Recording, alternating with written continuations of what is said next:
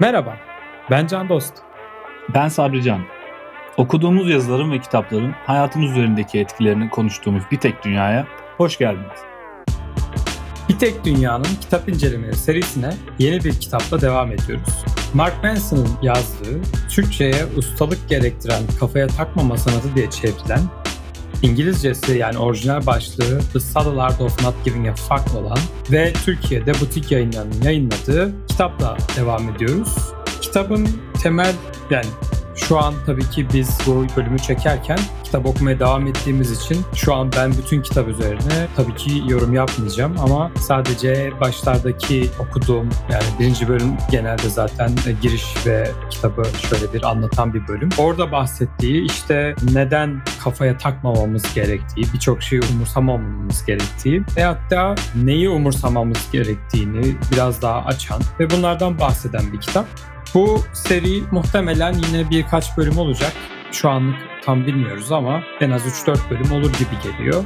Konular çok açık, yani konular çok tartışılabilecek ve muhtemelen de bizim burada bir sonuca varmayacağımız bir kitap elbette ama çoğunlukla kendi deneyimlerimizi ve kendi düşüncelerimizi konuşacağız. Daha önceki kitapta da konuştuğumuz gibi. Evet ilk bölümde don't try dediği, hiç denemeyin bile dediği ve güzel bir hikayeyle başladığını gördüm. Ve Charles Bukowski'nin hikayesini anlatıyor en başta. Charles Bukowski'nin hikayesi şöyle bir özetlersek şu şekilde.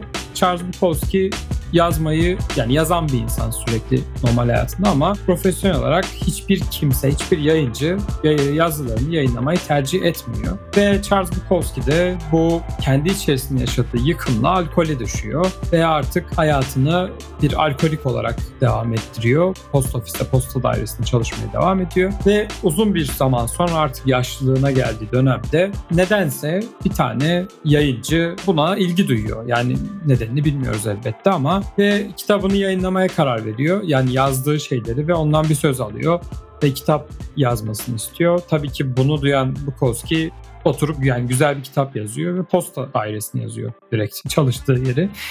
ve bununla birlikte patlıyor. Yani Charles Bukowski patlıyor ama e, kitapta da hikayede de söylediği Charles Bukowski'nin temel patlamasının sebebi hiçbir şeyi kafaya takmaması temelde. Yani Charles Bukowski en başta yazarken de çok fazla kimseyi kafaya takmamış gibi görünüyor. Sonra kafaya takıp tabii ki alkolizmin şeyine düşüyor, dibine düşüyor ve ama bulduğu zaman bir yayınlayacak birini ondan sonra artık hiçbir şeyi kafaya takmamaya başlıyor. Ne düşünüyorsun Sabrican sen bu konuda? Ya bence hikaye çok şey net. Ben de çok şey bir okuyucu olmadığım için çok fazla kitap okumadığım için heyecanlı ne oluyormuş falan diye okudum. Benim anladığım kısmı biraz daha zaten don't try hani denemeden anlatmak istediği yazarın biraz şey gibi geldi. Hani olacak bir şey varsa yani her şey olacağına varır gibi biraz. Hani çok fazla denemenin çok fazla kendini yıpratmanın bazı konularda çok fazla onun üzerine gitmenin bir yararı olmayabilir bazı konularda. Bundan hani biraz da şey yapıyordu. Hani bazı şeyleri kafaya takmanın sana getirisi bir noktadan sonra aslında minimum. Charles Bukowski ekstrem örneği olarak hani o her zaman işte ne bileyim ya yazısını yazan bir insan olmasına rağmen hep işte ne bileyim alkolde hep işte kadında bir öyle bir çizilen bir şey var resim var önümüzde. Ha bu adam yazar olduktan sonra ve ünlü olduktan sonra da aynı şekilde devam ediyor hayat. Yani bir şeyleri değiştirmek için gerçekten hiç çabalamayan ve sadece kendi olan ve kendi içerisindeki durumu insanlara anlatarak ünlü olan bir insan. Evet ya bu arada Don't Try olayı da şeyde Charles yani kitapta söylediği benim ekstradan araştırıp doğrulamadığım Charles Bukowski'nin mezar taşında yazan Hı-hı. yani denemeyin bile. Evet. Bölümün başlığı da oradan geliyor zaten. O açıdan ilginç buldum. Yani tabii genel olarak kitabın çerçevesini anlatıyor ilk bölümde. Size işte ne anlatacağım ne anlatmayacağım. Hani hiçbir şeyi kafaya takmamaktan öte biraz daha şey neleri kafaya takacağını seçme gerçekten hani o öyle bir sanat varsa onu anlatıyor. Yani senin hayatında sana getirisi olabilecek şeyleri nasıl seçersin? O nelere önem vermelisin? Nelere bakarak önem vermelisin tarzında bir şey. Yani zaten herkese direkt böyle bir şey cevabı da vermiyor. Ya sana böyle bir şey söyleyeceğim. Şimdi sana bir şey okuyacaksın ve hayatın değişecek gibi bir durum da yok. Şeydeki gibi, Atomik'teki gibi. Oku kendin içinde özümseyip biraz da şey geliyor bana hani gerçekten okuduktan sonra bir sayfayı iki sayfayı düşünmen gerekiyor. Yani burada ben ne anladım? Normalde kitap böyle mi okunuyor onu bilmiyorum ben bu arada. bu kitap mı genel kitap okuma mı? genel kitap okuma ben, ben okuduğumda genelde bu şekilde ok- okumam yani. Bir, bir, bir şey vardır, bir süreç vardır. O öyle oldu, o onu dedi falan filan gibi gider ya. Hı hı. Normalde bir şey demezsin. Hmm, dur bakalım şimdi bu birisi bir şeyler dedi bu ne anlama geliyor gibi bir durma olmuyor. Ama bunda adam bir şey anlatıyor sana bir paragrafta ve sen kendine çıkarım yapman gerekiyor. O yüzden kitabı okumakla ya kitabı full böyle okuyup 10 sayfada şey yapamıyorum ben. Geçemiyorum. Böyle iki sayfa okuyorum. Hmm deyip biraz üstüne düşünüyorum ve o şekilde ilerliyor. Bence ben bu genelde bu tarz kitapları biraz şey buluyorum yani. İyi kitap olarak değerlendiriyorum. Çünkü kitap seni ekstradan düşünmeye itiyorsa hı hı. ve orada sana verdiği bir şey varsa bir yaklaşım, bir fikir verdiği sana sunduğu bir şey varsa ve senin bunu düşünmen gerekiyorsa hı hı. ekstradan bence bu kitap başarılıdır. Yani benim gözümde bir başarısı vardır. Çünkü ben de yani romanlarda genelde yani çok nadir dururum romanda yani okurken. Hani şey demem ben şimdi yani bir olay değerlendirmesi yap, yapmaya nadiren dururum. Genelde Hı-hı. okurum geçerim ama bu tarz kitaplarda da bu kadar düşündürmesi nadirdir yani. Çok fazla şey yapmaz ha evet bir düşüneyim falan dedirtmez çoğu kitap yani. Bu nadir. Evet. Ben şey olarak düşünüyorum genelde yani bu tarz konularda. Bir kitap beni bir yürüyüşe çıkarttırabiliyorsa bir şeyleri düşündürmek için, düşünmek için hı hı. o kitap benim hayatıma bir şey katmıştır sonuçta yani. Evet burada bir şeyden bahsediyor. Ben onu senin fikirlerini almak istiyorum. Yani burada bahsettiği bir feedback loop from hell diye söylediği işte cehennemden geri bildirim döngüsü diye çevirebiliriz herhalde diye düşünüyorum. Biraz onunla ilgili fikirlerini merak ediyorum. Biraz bahseder misin? Önce onu açıklayalım. O, o çünkü orası bana çok şey vurdu hani sert bir anda hani beklemiyordum ben o, bu kadar net olabileceğini bir şeyin okurken normal hayat içerisinde yaşarken bazen bir şeye sinirleniyorsun. Sonra işte ne bileyim 15 saniye geçiyor. Ondan sonra şey diye düşünüyorsun ya ben buna niye sinirlendim diyorsun. Sonra ona niye sinirlendiğini düşünürken sinirleniyorsun kendine hani yani hani şey gibi burada örnek verdiği şey mesela bir şey izliyorsun hani saçma sapan bir şey izliyorsun ve bu seni çok hani saçma bir şey izlediğin farkında olup ya ben bunu niye izliyorum deyip aynı zamanda hani izlemeye devam edip ve rahatsız olmaya devam etmek gibi bir şey. Ya böyle bir döngünün içerisine sokuyorsun kendini ve ya odağın kaçıyor. Hani yani normalde orada alman gereken bir ders varsa bile alamıyorsun. Kendini çünkü bu feedback şeyinin, geri bildirimin, geri bildirim döngüsünün içinde böyle çabalarken, debelerken buluyorsun kendini ve bu bana çok çok fazla başıma geliyor. Yani bir aksiyon alıyorsun. Bir, bir işte bir arkadaşına diyorsun ki e, bence işte burada böyle yapmamalıydın. Yanlış yaptın diyorsun. Ve ondan sonrasında hani onun tepkisini gördükten sonra direkt ya niye böyle bir şey dedim ki hani demeye de bilirdim deyip mesela kendini üzerine geliyor. Kendi üzerine geliyorsun. Kendini rahat yani kendi rahat hissetmediğin için daha da rahatsız hissediyorsun. Bu bana çok olan bir şey ve yani adamı böyle düşündükçe kitaba daha da çok yaklaştım. Hani hmm. bunu neden kırmalısın? Neden bunu bunu çok hani şey yapmamalısın? Ya burada kaçan şey benim anladığım kadarıyla o yapmanın sebebi olması lazım. Yani o aksiyonu sen orada alırken veya o şeye rahatsız olurken veya orada sinirlenirken bir şeyleri bunu bir farkındalıkla yapman lazım. Bunun hani veya senin gerçekten umursadığın şeyler olması lazım bu şeylerin. Yani bu benim daha çok işte şeye bağladığım biraz daha anksiyeteye falan bağladığım bir durum. Yani kendi içerisinde bir şeyleri yuvarlayarak büyütüyorsun işte sonra kendini bu sefer büyüttüğün için kızıyorsun. O da büyümeye devam ediyor. Hı hı. Bu bu şekilde devam ediyor. Yani olayın özü burada bu ama kitapta da söylediği bu insan olmanın bir parçası. Evet. Biz kendimizi zaten böyle yargılıyoruz genellikle. Çünkü biz düşünme lüksüne sahip olan tek hayvanız temelde yani. Yani tabii bizim bildiğim bildiğimiz kadarıyla belki düşündüğünü yargılamak, değil mi? Evet, düşündüğünü yargılamak. Yani düşündüğünü düşünebilmek lüksüne sahip olan bir canlıyız. Hı hı. Yani bunun buna sahip olduğumuz için bunlar hayatın normal bir parçası aslında. O yüzden mesela çoğu zaman işte sosyal medyanın bizim hayatımıza da yansıttığı birçok şeyi yani herkes iyi, herkes çok güzel hayatlar yaşıyor. Herkes mükemmel bir düzene sahip. Bense evimde oturmuşum. İşte akşam ne yesem derdindeyim. Dolapta pek bir şey yok. Markete gideceğim. Küçük orada bir küçük yaşanan problemler. Sonra kendini oradan yargılamaya başlıyorsun. Ya herkes işte burada tatillere gidiyor, şeylerini yapıyor. Bense evde oturuyorum, bunu düşünüyorum. Hmm. Ne yapacağımı düşünüyorum. Bu böyle büyümeye devam ediyor. Bunu büyüttükçe, büyüttükçe bir şeylerin içerisinde kayboluyorsun. Ya tabii bu biraz şeyi de bağlı yani psikolojik bir yani sonuçta ben psikolog değilim yani kimsenin şeyini bilemem ama ben kendime baktığım zaman bunun biraz daha işte mindful olmakla çözülebildiğini yani benim kendi tarafımda biraz daha iyiye gittiğini gördüm. İşte meditasyonlarla falan yani yaptığın düşüncelerinin farkına varmayla daha doğrusu. Hı hı. Bu bende mesela işe yarayan bir şey. Yani senin tarafta tam ne oluyor falan tabii ki bilmiyorum. Ama kitapta bahsettiği bunlardan kurtulmanın yöntemlerinden biri tabii ki kitapta söyledi. İşte şey yapmak yani. umursamamaya çalışmak hı hı. temelde. Ona ona varacak diye düşünüyorum yani.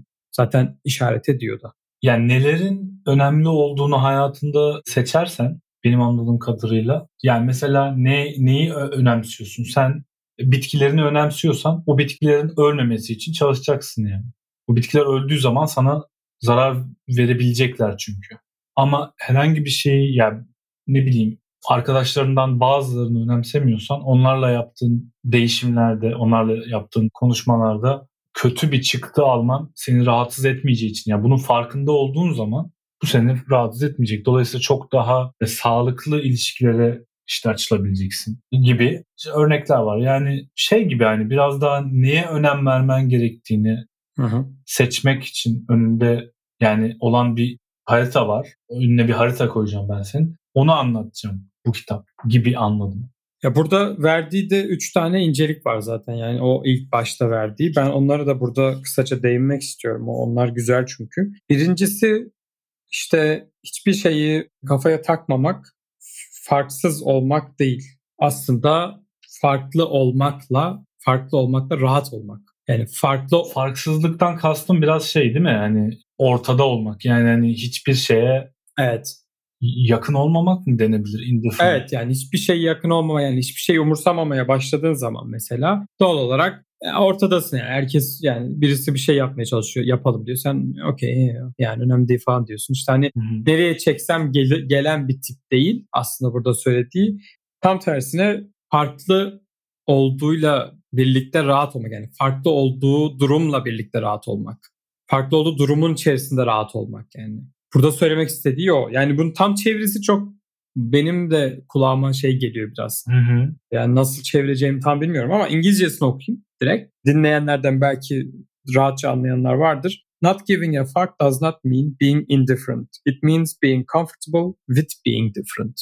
Aynen yani kendi değişik özelliklerinle daha barışçı barış içerisinde olmak gibi. Hani evet. Örneğin sen işte ne bileyim çok fazla dışarı çıkmayı, sosyalleşmeyi sevmeyen biriysen sen bu özelliğinle barışmalısın. Aslında şey olan o yani hani bu özelliğinle barıştığın takdirde, bu özelliğini kabullendiğin takdirde bir yere varabilirsin. Eğer bu özelliğini yok sayıyorsan ve şey diyorsan hani oraya da giderim evet dışarıda da takılayım falan filan hani diyorsan bu seni aslında bir adım geriye gidiyor. Yani kendi istediğin, kendi değişik özelliklerini kabullenmen gerekiyor kendin içerisinde, kendin içinde.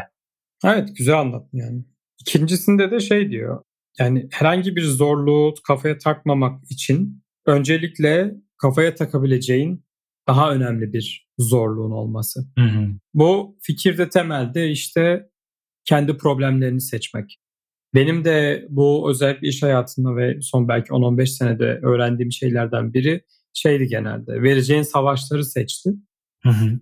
Yani pick your battles wisely diye genelde söylenir. Ve bu işte uğraşacağın problemleri farkında olup hangi problemi umursayacağını, hangi problemi kafana takıp çözmeye çalışacağını seçmek burada önemli olan. Temelde bu. Üçüncüsü de kitapta söylediği farkında olsan da olmasan da her zaman kafana takacağın şeyleri seçiyorsun. Evet. Yani her zaman için bir şeyleri umursayacaksın ve farkında olsan da olmasan da bunları çocukluğundan beri seçiyorsun.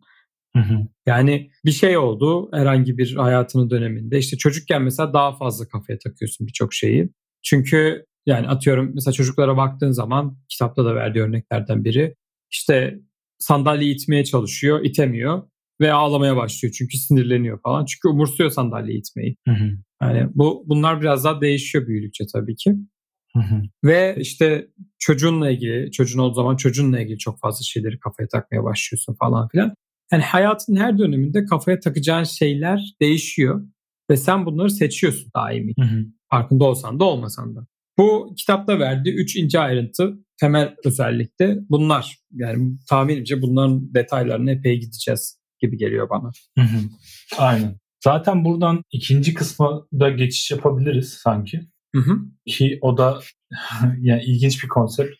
Ben ya genel anlamda cidden psikolojik kitapları çok okumadığım için bu anlatılan konseptlere hep şey olarak bakıyorum. Hmm, ilginç geliyor bana her zaman. Hı hı. Senin çok daha hani zaten çok fazla okuduğun için bildiğin şeyler olabiliyor. Yo, tamamen bildiğim bir şey değil yani. Mutluluktan Yani- bahsedeceğiz burada. Mutluluk üzerine kocaman bir literatür var. Felsefe Evet. ve psikoloji tarafında.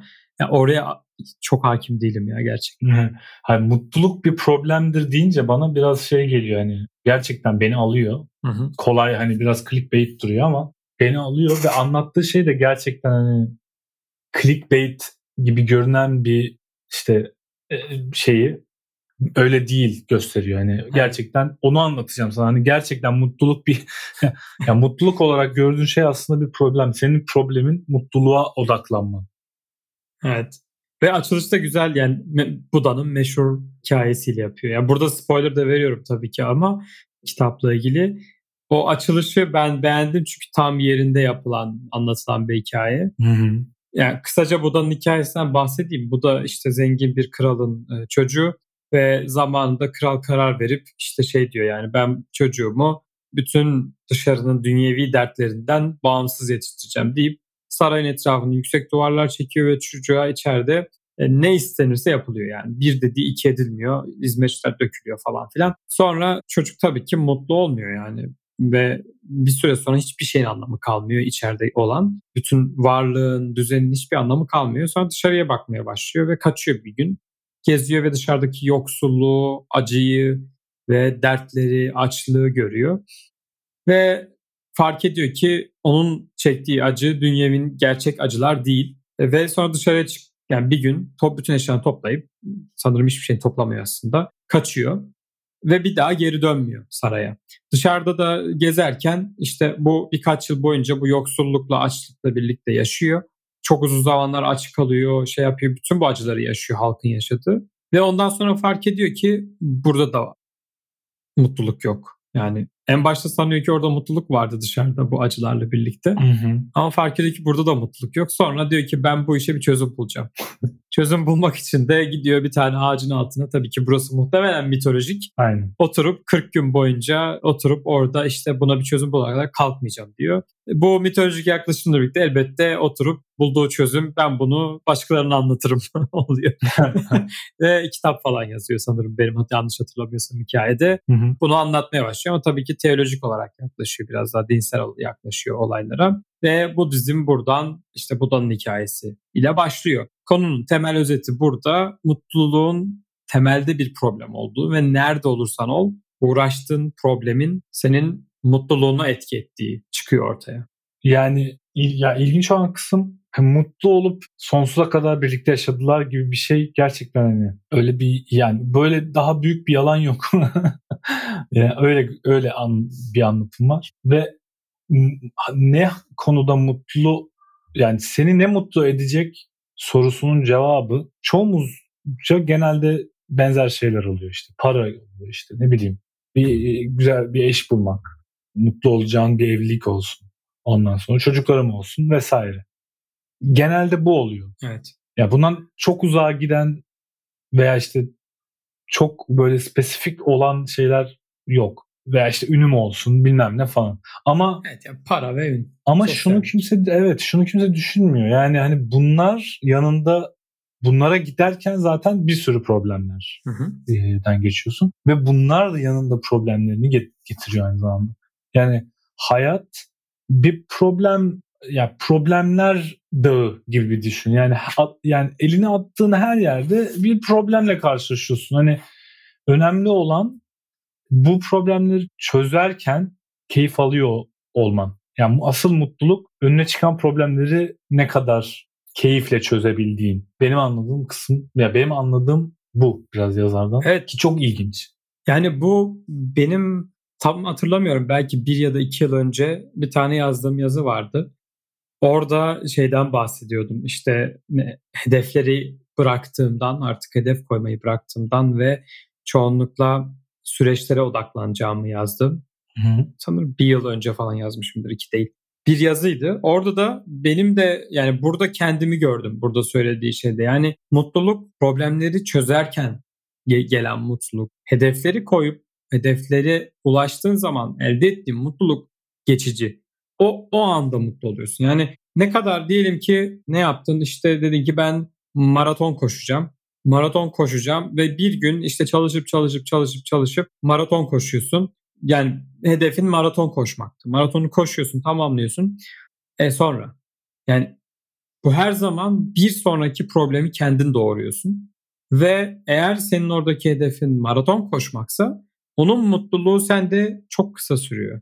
Yani belki 5 yıl çalıştın o maraton koşmaya ama mutluluğunu hadi diyelim ki bir hafta hadi uzasın ya bu yani diyelim ki iki hafta yaşa yani. yani bu sadece o maraton koşmanın verdiği mutluluğu. Hı hı. Genelde benim problemim de buradaydı hep. Yani kendime hep hedefler koyup işte önceden şey yaptım bile oldu yani haftalık hedef, aylık hedef, 3 aylık hedef, yıllık hedef falan filan. Yani fark ettim ki bu sistem beni mutlu etmiyor. Yani bir şeylere sürekli ulaşmaya çalışıp o hedefe ulaştıktan sonra mutlu olmuyorum. Yani oluyorum da elbette. O olan mutluluk hep geçici. Her zaman hedef noktasını bir ileri bir ileriye taşıyorum. Bu yüzden şey de düşünüyorum mesela maaş zamları alıyoruz işte performans görüşmeleri yapıyoruz iş yerlerinde. E, iş yerine çok girmek istemiyorum genel olarak bu burada konuşmada ama hı hı. E, genel yani maaş olarak baktığımız zaman maaşa zam alma hedeflerimiz oluyor. İşte yani benim maaşım şu kadar olsa çok iyi olacak falan filan diye. Ve her sene bunlar yani maaş zammını aldıktan sonra hayatı dramatik değişen kim var yani? Hani bu şey vardı. bir tane bir mali bir rapor gibi daha doğrusu bir tane rapor vardı. Bir tane raporda bir tane grafik vardı. Ve bu grafikte işte belli bir limit var. İşte açlık sınırı vesaire dediğimiz. O açlık sınırının ve rahatlık yani yoksulluk sınırı geçtikten sonraki kısımda maaşının artması hayatını dramatik bir şekilde değiştirmiyor. Yani burada şeyden bahsetmiyorum yani maaşının maaşın dramatik artması lazım ki hayatında dramatik bir değişiklik olsun. Yani ayda hı hı. 3 bin lira alırken ayda bir sana getirip artık 40 bin lira vereceğiz sana diyorsa orada bir değişiklik var elbette yani hayatta. Ama ayda 3 bin lira alırken 3500 olduğu durumda bir şey yok yani ve biz hep bunu istiyoruz hayatta. Evet. Ya biz biraz buna yönelik bakıyoruz ama problem şurada. Sen normal gündelik dediğin gibi işte maratona yani maratona hazırlanıyorsan ve mesela her koştuğunda o maratona hazırlığı yaparken her dışarı çıkıp 3 kilometre, 5 kilometre, 10 kilometre koştuğunda mutlu oluyorsan yani bu senin önüne gündelik çıkan problemlerin üstesinden gel geliyorsan ve o geldiğinde o sana mutluluk veriyorsa sen zaten maratonu en sonunda koşacaksın. Hani Aynen. O olay orada e, biraz şey yapıyor bende yankı buluyor. Hani senin aslında şeye bakman lazım. Sonuç sonda istediğin şeye değil de arada yapılı, yapılan yapılması gereken şeylere bakıp ya ben bu arada yapılan şeylere bayıldım deyip atlaman lazım. Herkes şey istiyor. Yani herkes mükemmel bir vücuda sahip olmak istiyor diyor zaten yazarda. Hı hı. Ama senin yani günde yani iki günde bir iki saatliğine cimde olman veya böyle ne bileyim her yediğini bir yere yazarak diyet yapıyor olman kimse bunu istemiyor diyor. Yani herkes sonuca odaklanıyor ama ortadaki yani o çıkan problemleri kimse kendini hazırlamadığı için aslında neyi isteyip istemediğini tam tartamıyor. Benim anladığım bu yani. Yani Adamın verdiği örnek de çok inan şeydi yani. Çok düz. Herkesin büyük ihtimalle aklına gelmiş olan. Küçükken ne olmak istiyordu? Adam rockstar olmak istiyormuş. Ben de kendime şey yaptığım zaman ben de basketbolcu olmak istiyordum küçükken. Çok uzun yıllarca istedim ama hiç şeyi düşünmedim. Ya ben basketbolcu olacaksam büyük ihtimalle haftada 4 gün, 5 gün işte ne bileyim koşu antrenmanları, ağırlık antrenmanları, ondan sonra bir sürü üstüne antrenmanlar, maçlara çıkmam gerekiyor. Bunların hiçbiri aklımda yok ama böyle son saniye üçlüğünü atarken e, rüyalarım var her zaman. evet. Adamınki de aynı. Hani binlerce kişiye gitar solosuyla işte akarken şeyleri düşünüyor ama bir süre sonra şeyi düşündüğü zaman ya benim aylarca kapanıp işte müzik yazmam lazım. Evet. Ondan sonra onları yazdım. Bunları nasıl satacağım? Yani ne bileyim bir, bir sürü yerlere bir, bir sürü yere gitmem lazım. Turnelere çıkmam. Ya kim kimse bunları göz önüne almadan sonuca odaklı, o mutluluğa odaklı. O, o en sonunda hani enden işte e, sonsuza kadar mutlu yaşadılar kısmına odaklandığı için orada hani yanlış yapıyor herkes diyor. Evet bu biraz şey ama yani daha fazla günümüzde artan bir şeymiş gibi geliyor. Tabii muhtemelen bu hep vardı insanlıkta. Ama işte her zaman o işi orada hani o dediği de zaten o mesela yani orada uğraştığın problem farklı oluyor. Hı hı. Eğer sen günlük işte iyi bir vücuda sahip olmak istedin ama her gün yemek, not almak ve sadece listede yazan yemekleri hazırlamak bu bir problem. Yani bu problem. Sen bundan kaçıyorsun. İstediğin şey uzakta ve o da bir problem. Kendi başlı başına iyi bir vücuda sahip olmak bir problem. Sen bunu sadece yani sonuca odaklanıp aradaki problemleri ile uğraşmak yerine başka şeylerle uğraşmayı tercih ediyorsun e, ve yapmıyorsun. Bu biraz bana şey geliyor yani hep bu özellikle mesela Instagram'a falan baktığın zaman işte az önce de söyledim yani hani bu herkesin hayatı güllük güneşlik. Kimsenin şey yok ama herkes bir şeyler başarmış gibi görünüyor dışarıdan baktığın zaman. Evet. Ama işte şey gibi bu sanırım bir tane araştırma gibi bir şey vardı. Bir tane yoldan birini çevirsen bir tane ergeni ve ne olmak istiyorsun falan desen işte hayalin ne falan diye sorsan işte influencer diyenler işte Twitch yayıncısı olmak istiyorum diyenler falan artışta bayağı. Hı hı. Ama işte onu olabilmek için sen 3 yıl boyunca her gün Twitch yayını yapacak mısın? Yani Evet 5 kişiye. Evet 5 kişiye veya 2 kişiye bir kişiye yapabilecek misin?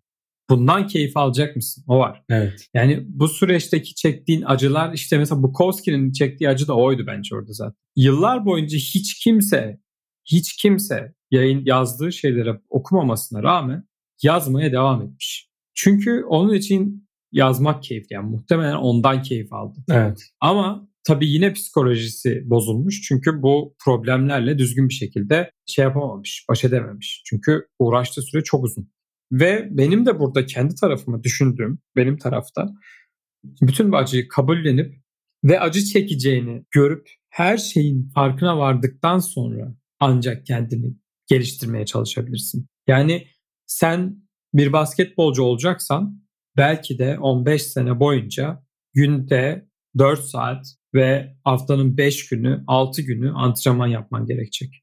Bunu göze aldığında ya bunu göze alıp evet ben bunu istiyorum diyebildiğin zaman aslında Evet. bir şey istemiş oluyorsun. Adamın dediği de bu. Yani aslında ben bunu düşündüğüm zaman bunu istemediğimin farkına vardım.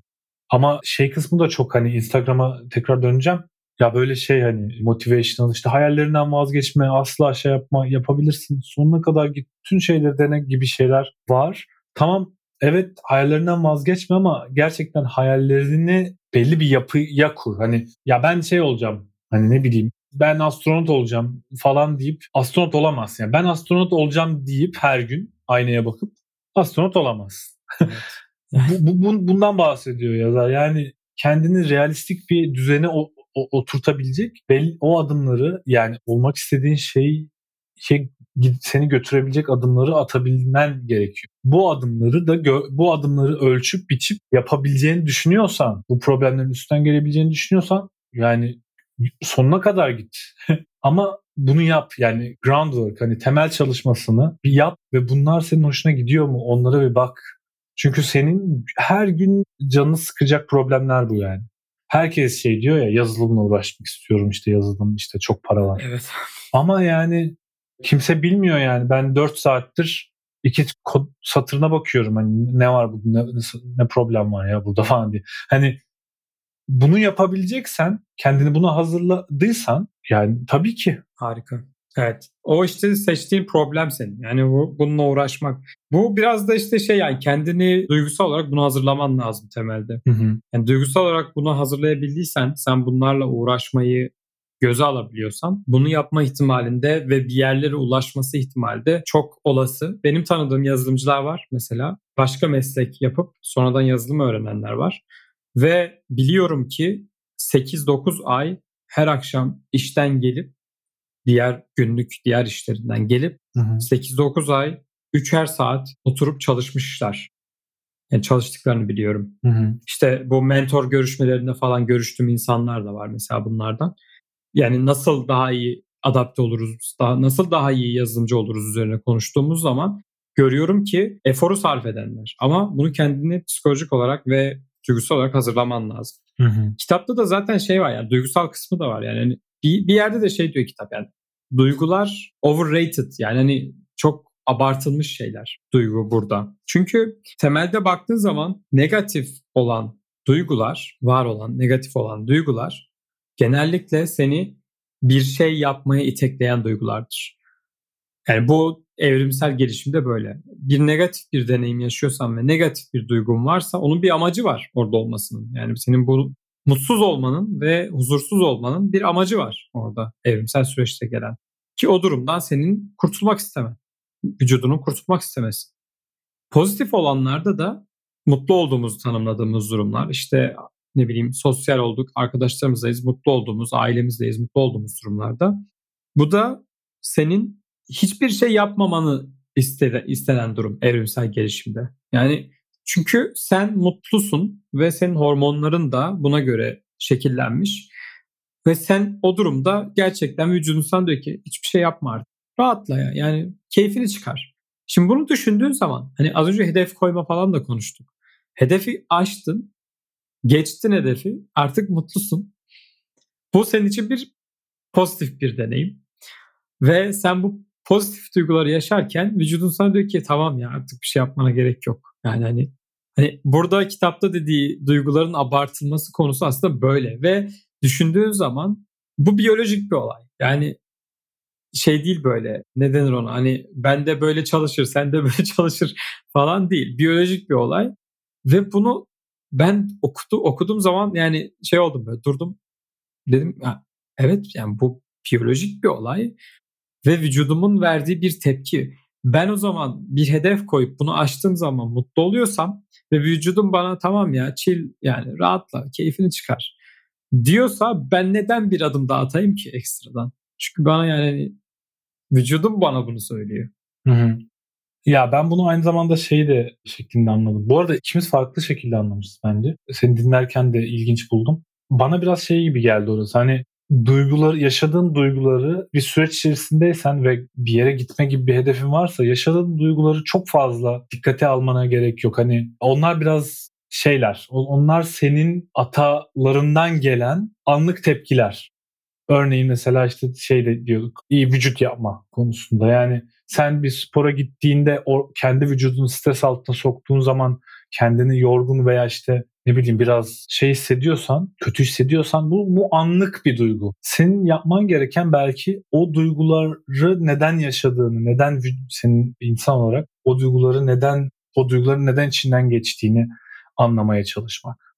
Ama bunu da tabii ekstradan üzerine ne bileyim saatler ayırıp ya ben niye böyle yapıyorum, niye böyleyim gibisinden değil de hani çünkü duygular çok basit ya anlık çok basit aslında tepkiler hani ne olur ayağını bir yere vurursun acır sinirlenirsin. Hani bu kadar basittir hani. Ama bazı mental tepkiler üzerine biraz düşünülüp gerçekten hani ben neden hani bu noktaya geldim? Ne yapmamam lazım bu noktaya gelmek için tarzında biraz retrospektif yapabilecek bir bakış açısı gerektiriyor. Yani yani seni biraz daha mental olarak geliştirebilen bir sistem veriyor aslında sana. Hani ben bu duyguyu yaşadım ama hani bu neden yaşadım? Böyle yani bunu nasıl yaşamayabilirim ileride gibisinden. Ya o zaten şey değil mi yani kitapta da söylediğim benim biyolojik olarak ya farklı anlamamız aynı e, bölümü. Güzel bir olay ve bu senin söylediğin şey benim bana şey hatırlatıyor direkt çağrıştırıyor yani. Negatif bir duygu hani ayağını vurdun mesela masaya Hı hı. veya yatağa ayağını bir daha vurmamak için var o duygu. Ben öyle düşünüyorum. Aynen. Yani. O zaten onu da söylüyor. Yani negatif orada sinirlenmen, acıyı yaşaman Hı hı. negatif bir duygu. Çünkü bir daha ayağını vurmaman lazım yani. Onu öğreniyorsun bu şekilde temelde. Okey. Evet ya buradan şeye bağlayacaktım ben. İşte sonunda tabii ki chapter'ın sonunda işte neyle uğraşacağını seç diyor temel olarak. Yani neyle uğraşacaksın ve hangi problemlerle uğraşmaya devam edeceksin. Bunların farkında ol. Her problem birbiriyle aynısı değil. Her problemin farklı bir şeyi var ve koyduğun hedefler farklı uğraşlar, farklı çabalar gerektirebilir. Ama eğer ki senin hedefin, senin amacın daha yüksek bir veya daha senin senin için daha değerli olan bir problemle uğraşmaksa onunla devam et diyor. Aynen. Ve bununla birlikte de bu bölümü kapatalım. Burada hiçbir şeyi kafaya takmama sanatının ilk iki bölümünü konuştuk. Bir sonraki kitap incelemeleri bölümlerinde bu kitaba devam edeceğiz. Mark Manson'ın kitabı. Linkini de açıklamaya koyarız. Hı hı. Bize ulaşmak isterseniz Twitter'dan @bitekdünya üzerinden ulaşabilirsiniz. Twitter kullanmıyorsanız podcast@bitekdunya.com üzerinden ulaşabilirsiniz. Bölüm notları ve her şey, bütün açıklamaları, bütün linkleri, her şeyi bitekdunya.com'da bulabilirsiniz. Bir sonraki bölümde görüşmek üzere. Hoşçakalın.